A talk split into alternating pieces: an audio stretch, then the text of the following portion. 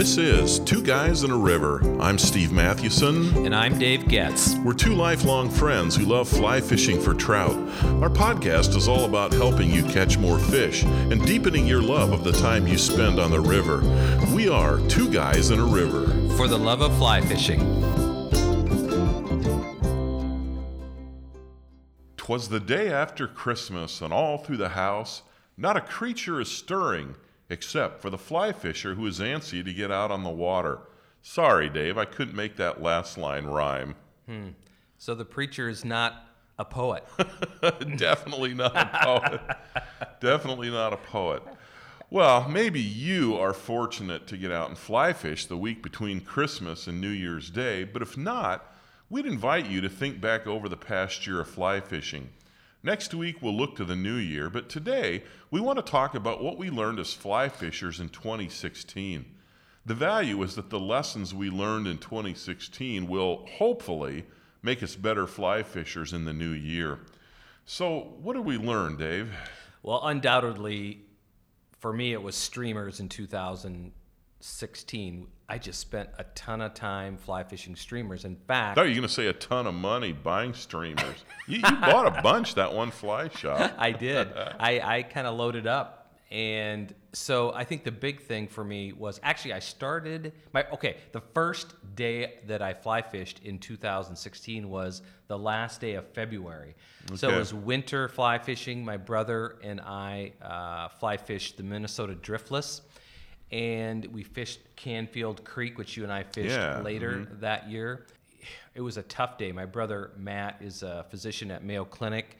Uh, he oversees breast cancer research there. So he and his son, Philip, who I think is 11 or 12 years old, was with him. So Matt and Philip went off, and I fly fished alone pretty much mm-hmm. most of the day. And we it was a tough day, but I tell you, I put on that old woolly bugger and next thing you know, I was uh, pulling in a nice brown. Wow. So it, the you know the year began really well with yeah. uh, a great memory of streamers, and it continued throughout the year. So some of the lessons for me as it related to streamers was the importance of sink tip. Uh, line for the Missouri River, some of these bigger rivers. I think that's patently obvious. Mm-hmm. But I mm-hmm. think if you're just starting out in streamers, and I wasn't just starting out, but it was a good reminder. You know, we fished Willow Creek, as we mentioned in an earlier podcast, mm-hmm. one day, and then two days later, we were fishing the Missouri, fishing streamers both days. Yeah. So, what's the difference? How, uh, what would you say is the difference between fishing on a bigger river versus a smaller creek?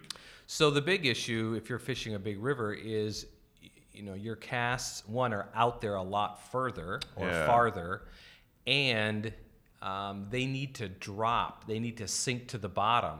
Mm-hmm. And so, what you have in some of these swift moving rivers, if you don't have that sink tip, that the actual woolly bugger itself or whatever the streamer you're fishing isn't down at the bottom mm-hmm. of the mm, river. Mm-hmm. In those big rivers, you have to have that sink tip. That that line has to sink. Yeah. And with weight forward line, it sinks enough in these smaller pockets of water, smaller runs. You don't have that need to get down um, as he now you could use sink tip line, obviously. Yeah. But you mm-hmm. don't. I typically don't use no. sink tip for the smaller no, streams. it probably would it'd get in the way. Yeah, I think it would. Although you know, I've been thinking I might take two rods to Canfield Creek because those beaver ponds, remember that? Mm-hmm. I couldn't yeah. get that streamer down deep enough. Yeah, I'm wondering true. if I, you know, if that would actually help us get that uh, get that streamer down a little bit farther. They're just deep beaver ponds, and fishing them just fishing those ponds just with a weight forward line, it's tough to get that streamer down. Yeah. The bigger rivers, you just need you know you need that sink tip line and huh. you know and you just need to have that extra reel uh, with sink tip so good good stuff so how about you steve what did you learn I think for me, one of the things I relearned were some old lessons about casting, and I uh, wrote about this recently on our on our website. But I, I think going back to some of the basics, even uh, even snapping uh, my wrist. I, I remember when we were out on the Missouri River you know, we, we fished some smaller streams this year, and they didn't require really long casts. And so I think I probably got lazy. And when I got out on the the Missouri, I realized, man, I've, I've really got to snap my wrists.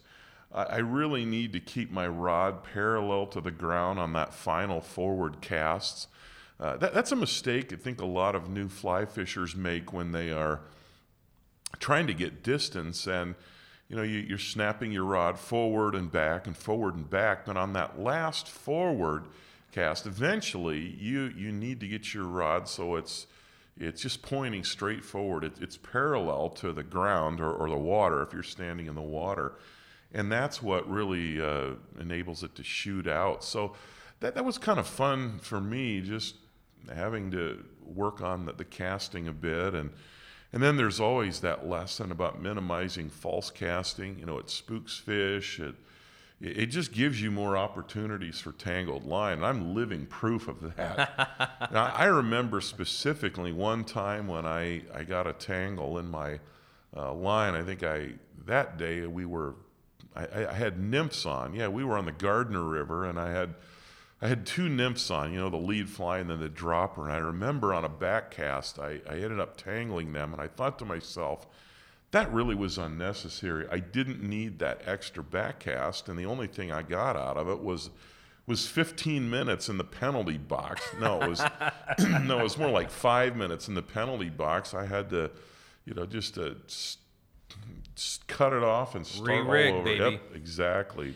That exactly. actually reminds me when I was fishing that High Mountain Lake this summer. You know, one of the things when you're on these lakes and you're fishing dry flies, depending on the lake, we were above the timber line, so we had some tundra behind us, so there was no trees. Mm-hmm. But you know, it was hard to get that line out there. So it was Yeah. if you're not going to false cast, that really the only option is the roll cast. Yeah, that's and true. the roll cast, man, that is just that is just some to perfect the roll cast is the highest form of fly fishing, I Boy, think. I think it is. and um, it really put my skills to the test. And I re- and I think I'm like you. I, I fished smaller streams. I do fish f- smaller streams so often Mm-hmm. that once you get into some of these larger rivers or these, Yeah, know, you get these lakes, lake. you have to kind of relearn how to get distance. You really do. So, what else for you, Dave? What What did you learn in in the past year? I think for me, it was back to the basics on nymph fishing. And it seems like every year I have to go back to school on this. So this is a, actually a, an admission I, I almost hate hate to make. But so we're, I think how many how many days last year did we have a guide? Just one. Just out of- one. yeah. Yep, Yeah. so we one. don't get guides a lot. No, maybe once a year. Yeah, once a year, once every 20 days, something like that. So we had this guide, and this guy was like the best. And and it was good. We really we hired him because we we wanted intel.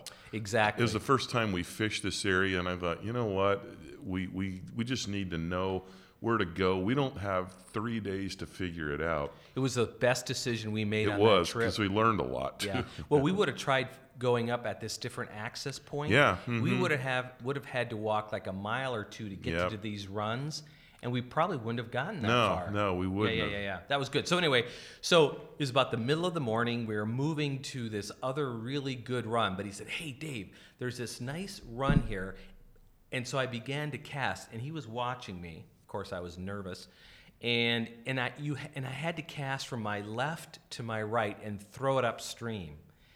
And he kept working with me, and I couldn't make the cast to save my life. He got frustrated with me. It was really clear, and and I don't blame him either. And then he just said, "Let's just move on to the next run." it was hilarious. Oh man, yeah. And you could see he was trying not to like ping me, right? Not to like tweak Yeah. me, but it was let's just move on to the next run. Yeah, You know, this is not working. you're not hitting Yeah. the zone, and I wasn't. but uh, and another reminder is the whole idea of setting the hook to the side, so down river. So when you're nymph fishing, let's say you've been dry fly fishing, and you, you know, with dry fly fishing, depending on how you're where you're fishing, you tend to set the hook up, right? You- Yeah. you, strike up, right? So, man, if you do that, if you're nymph fishing, you're pulling that hook out of the fish's mouth. And so just the reminder again, and I know this, but when you're doing a lot of nymph fishing and you're having a lot of strikes and you're losing those, you realize, okay, yeah, I'm pulling to up instead of to the side. Right, and, to the side meaning you, you want to pull it, yeah, Yeah, down, downriver, river, right, the downriver exactly. side. Yeah, he he uh, he got after me about that, so maybe that's why you felt like he was frustrated with you because he had just come from lecturing me. I tell you, I and I appreciate every bit of advice. You know, I no, it you, is. That's uh, I mean, yeah. you can't you can't tell me too much. If I'm paying you to be my guide, yeah, I'm going to right. soak up everything because after Yeah. that, I want to. You know, I I appreciate his how frank he was. Yeah. Oh, yeah. That's really good because we're, we're always trying to improve. And I, I've said this before, but I feel like I'm going to be a beginner fly fisher, even, you know, even if I'm fishing into my 70s and 80s. I mean, that, that's how it is. I don't know how you ever can say you're like a master. Um, I suppose the guides are because they're fishing Yeah. 75 to 100 days a year. But you know, if you're not that and you're just going out, you're you know, you have a day job. You know, I think it's a really important thing to have that kind of beginner mindset. Yeah. Another takeaway for me as it related to nymph fishing is how nuanced the idea is of mending your line. Like we always talk about, get the line out there, flip it upstream, you know, let it dead drift down. But in this instance, uh, for example, on Gardner River, once you cast it up, you actually almost flipped it to the right because of the speed of the river. So yeah, just where the current was was running. Right. Yeah. So it was a Mhm. slightly different mend. It wasn't a flip upstream. Mm-hmm. It was an adjustment of your rod, making sure your rod's at the right angle, and to make sure that you actually keep that rod ahead of the um, head of the drift, the actual rod itself. Yeah. Mm-hmm. So it was just a different setting, and I was reminded once again that you know you just can't go to each you know, go to a different stream and think you're going to do the exact same thing. You have to read the water and and really watch your mend to make sure it's a dead drift. So I think the nuance of mending was a was a was a was a big thing. The other thing was the importance of placement. So Yep. we talked about the zone, and I tell you what, if you're fishing certain runs and you can fish all day, but if you're not hitting that zone, you're not going to get a Yeah, strike that's right. And and that was just another good reminder. I again, I I've heard these things. I've fly fished for years, but Hmm. I tell you, it's like hearing it for the first time when you're out there on Mm-hmm. Yeah. the water.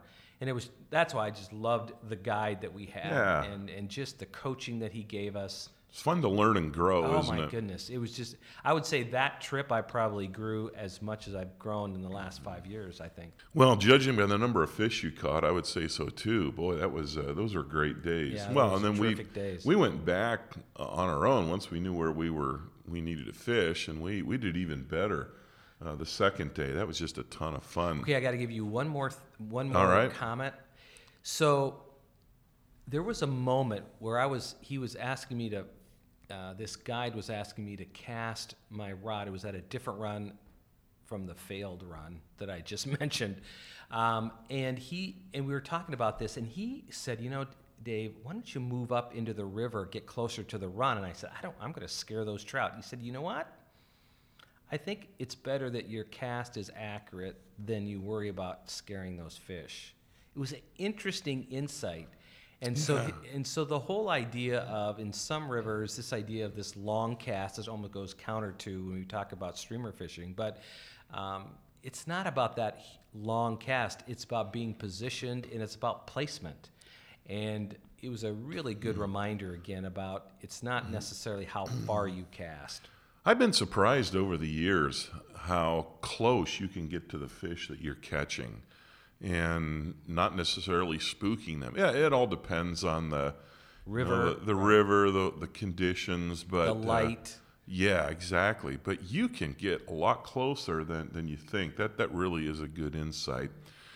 You know, something else that I I really learned this past year was the the value of a wading staff. And I bought a wading staff about uh, it's been a, it was over a year ago, and just thought, well, you know, when, whenever we fish some of those bigger rivers like the Yellowstone, and if I'm in water up to my thighs and it's it's rushing fast, I, I need to have a wading staff. But I had no intent of ever using it on a small stream. But that day that we fished uh, Willow Creek in Montana, uh, our, our friend I, I noticed as I was strapping on my bear spray, he was strapping on his wading staff, and I, I said, "Really, you use you use a wading staff even in?"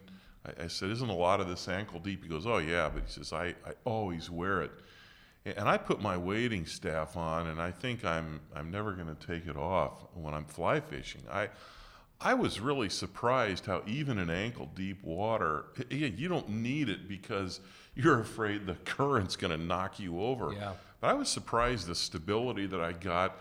Uh, I was just able to move a lot faster and uh, able to get to some runs uh, faster than you did, Dave, because I had my wading staff. No, but that was really helpful. And and then even hiking in and hiking out when you're walking over a lot of rocks, it's just a it just brings some more stability. And so I I I'm really sold on that. You know, I watched you this fall with the waiting staff, and I tend to be a minimalist in terms of equipment. Yeah. Uh, there's some people that have everything, you know, everything's got to be top brand, and- Right. and, you have to have everything, right? You have to have the little chapstick, the Orvis chapstick, or the Yeah. Simms chapstick, and Which I the- do have the Simms chapstick. I think I talked about that once. I it's just because I needed chapstick and I was in the Simms store. Hey, maybe you I should, mock you maybe- just ever so slightly. Listen, maybe you should turn the recording off. That chapstick is the worst tasting stuff that I've ever used. Serious? yes. I don't know what happened. Maybe I dropped it in something. But, uh, exactly. Maybe it's uh, rotting in your that's- in that's your right. vest. Yeah, no kidding. But watching you with that wading staff, I thought, you know, I may just get myself a wading Yeah. staff. And so, but you're right. It's not just that you fear being sent downstream, right? Right. Losing your footing. It has all these other values to it. Yeah, and I, I had underestimated that or hadn't even realized it. And I'm like you in that way. I, I try to go as light as I can. Over the years, I, I mean, yeah, I, I like gadgets as much as anybody, but I, I get tired of carrying too much stuff. And so I thought, that's the last thing I want to have another cumbersome thing hanging from my wading belt. But you know what? I, I just didn't notice it that much. And what you can do with those wading staffs is you have a retractor uh, on it, and so you can just let the. I saw our friend do this, and I thought, what? But he just dropped the wading staff when he's fishing. He doesn't pick it up and put it back in its, uh, you know, in its sheath every time. He just drug it behind him, and Yeah, yeah, that- yeah, that's yeah. what I did. Now, yeah, if you're gonna if you're gonna walk a little ways, then you you do something different. But it was it was great. It's just okay. I can pick it up and use it, or now it's there at, at my feet. And I, I thought, well, I'm going to get tangled up and trip over this thing when I'm trying to land a fish, but I didn't. It's pretty easy. Yeah. It really was pretty slick. I um, that actually reminds me of a story. Speaking of being like light, you know, packing light, and yeah. it was in my 20s, and the reason it triggers is that the, the thought I am reminded about this because I was at Harrison Flats this fall in Colorado in the Oh, collegiate yeah. wilderness. I've talked about that. But back in my 20s, I remember going on a backpack trip and we actually camping up there and spending the night. I spent a couple nights there, at least one night, maybe two nights, up on the, uh, above the timberline. And I remember bringing Mountain Dew, a six pack of Mountain Dew, and Pringles potato chips. Oh, that's great. oh, man. but I tell you what, it did taste good. That Mountain Dew was. Wow. I can still taste that Mountain Dew. That is great. Mountain Dew and Pringles. yeah, six pack of Mountain Dew. Oh, that's hilarious. That is hilarious. Well, what about you? Any any other things as you look back on uh, 2016 last year that, that you learned or that you enjoyed? I, you know, I purchased a new Sage fly rod, and I just Oh love it. yeah, that's right. and I had been using. Well, I've got a, several rods, but the one I'd been using most was uh, was a middle of the road Orvis, kind of nondescript Orvis rod. So it wasn't the high end Orvis rods. I'm telling you, man, getting that Sage, it made made a man out of me. Yeah. and I made me a much better fly fisher. And Look so, out now. yeah, look out now. So rods do make a difference. Yeah. And uh, it had been probably 10 years since I'd purchased another rod, since I purchased a rod. Mm-hmm. And in fact, the one I would been using was replaced by Orvis because I had snapped off the tip of another Orvis rod.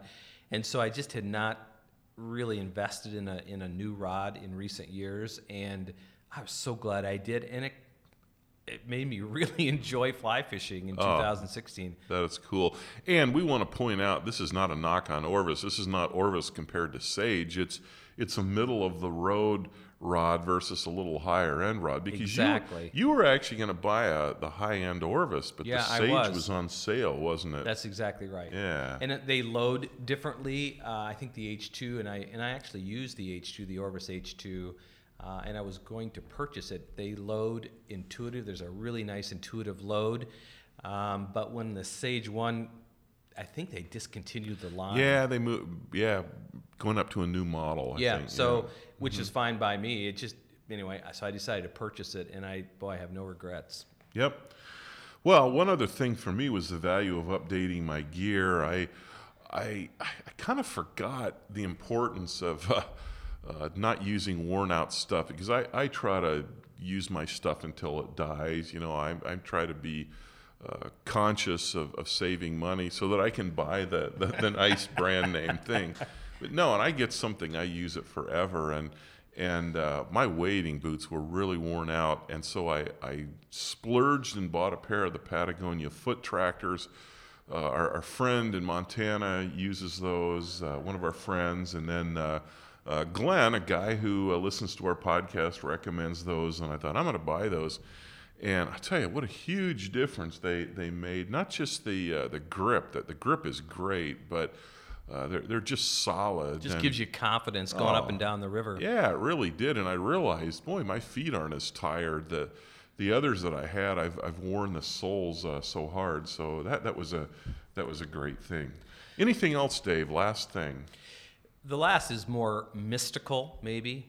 Uh, just again, as you get older, as I've gotten older, knowing that these days are not legion. There's not Yeah. a lot of these days, and so the days that we had on the Gardner River and Willow Creek on the Missouri is just the idea of slowing down the day Yeah. and really enjoying every moment. And I Yep. tend to be, I cannot live in the moment. Well, I'll fly, I'm fly fishing, I'm thinking about what we're going to do tomorrow or thinking about work. But Mm-hmm. really, I think you can discipline yourself to slow down the moment because that is all you have. And Yep. as I think about 2016, uh, think about this last year, and I would argue that la- the last year was some of the best fly fishing that you and I have ever it really was. Yep, it was.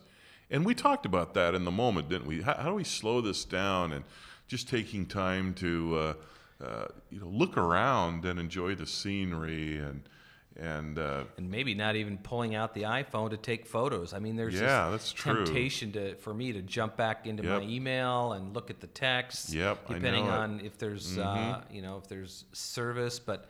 Uh, just the idea of slowing down the day. Yeah. And one thing, and we've talked about this before, that's so great when we go on trips, and you and I both have four kids and live these busy lives. And so, you know, if we if we had to go home after a day of fly fishing, you're back into the grind, right? Yeah. And so, just enjoying the day from the moment you get up to the Yeah. moment you know we're done with dinner that night. Yep. It's just the whole thing is just really, really a just a gift, and I just Oh, love is. every love every moment and Yep. try to soak up every moment of it. it was a good year. Yeah, it was a really good. Year. And I year. hope that uh, helps uh, all of you think about uh, your past year, what went well, what you learned, maybe what you want to change, and we'll uh, we'll talk about the year ahead in our next podcast. But right now, it's time for great stuff from our listeners. Our friend Michael, a fly fisher from New Mexico, recently offered this comment on our episode about the benefits of fly fishing with a buddy. Michael wrote, there are pros and cons to fishing with someone else. Fishing with a true fishing bud is more enjoyable than alone. You do have to learn to fish together. Learn to work the waters together and share. It's never been a competition. I have fished lots of waters alone. I'm too quiet and see that it, it's almost cost me some very unexpected problems. Safety is part of the advantage of having a buddy. It's sharing the waters and the evening that awaits. It's the drive to and from. Wow. Man, that is well said. Yeah, he That has to be our age. Yeah, that is really well said. Yeah, I think he may be a little bit older than we are. He's a he's a veteran, very good fly fisher, and those, those are some really wise yeah, that's poignant. words. I, I think that's what I've enjoyed, Dave, with you over the years. I, I think when we fished together in our 20s, we were a lot more competitive. We were. and and now we're we're rooting for each other. We're just trying to keep each other from getting killed. exactly. oh no. Yeah, Steve's getting mauled by a grizzly. Yeah, oh no, he slipped and fell again. Great. Yeah. I don't want to have to lift him up. Oh man. Well, that's more than enough for today. Uh, what fly fishing lessons did you learn in 2016 or in the past year? Uh, we'd love to know. So just go to twoguysandariver.com, comment on this podcast link. What did you learn last year as a fly fisher that will make you better next year? You can find Two Guys and a River on Facebook, Instagram, and Twitter. We're also on LinkedIn. We'd love for you to visit our podcast on iTunes and rate it. Give us a review, that always helps. And you can download a podcast app on your phone and receive our weekly podcasts. If you want access to every episode that we've ever published, you can visit our website and click on every episode. We also have every article that we've ever published. I think we're at 70 or 80. There's just a lot of great content on the site. Well, thanks again for listening. I'm Steve Mathewson. And I'm Dave Getz. Until next time, we are Two Guys and a River. For the love of fly fishing.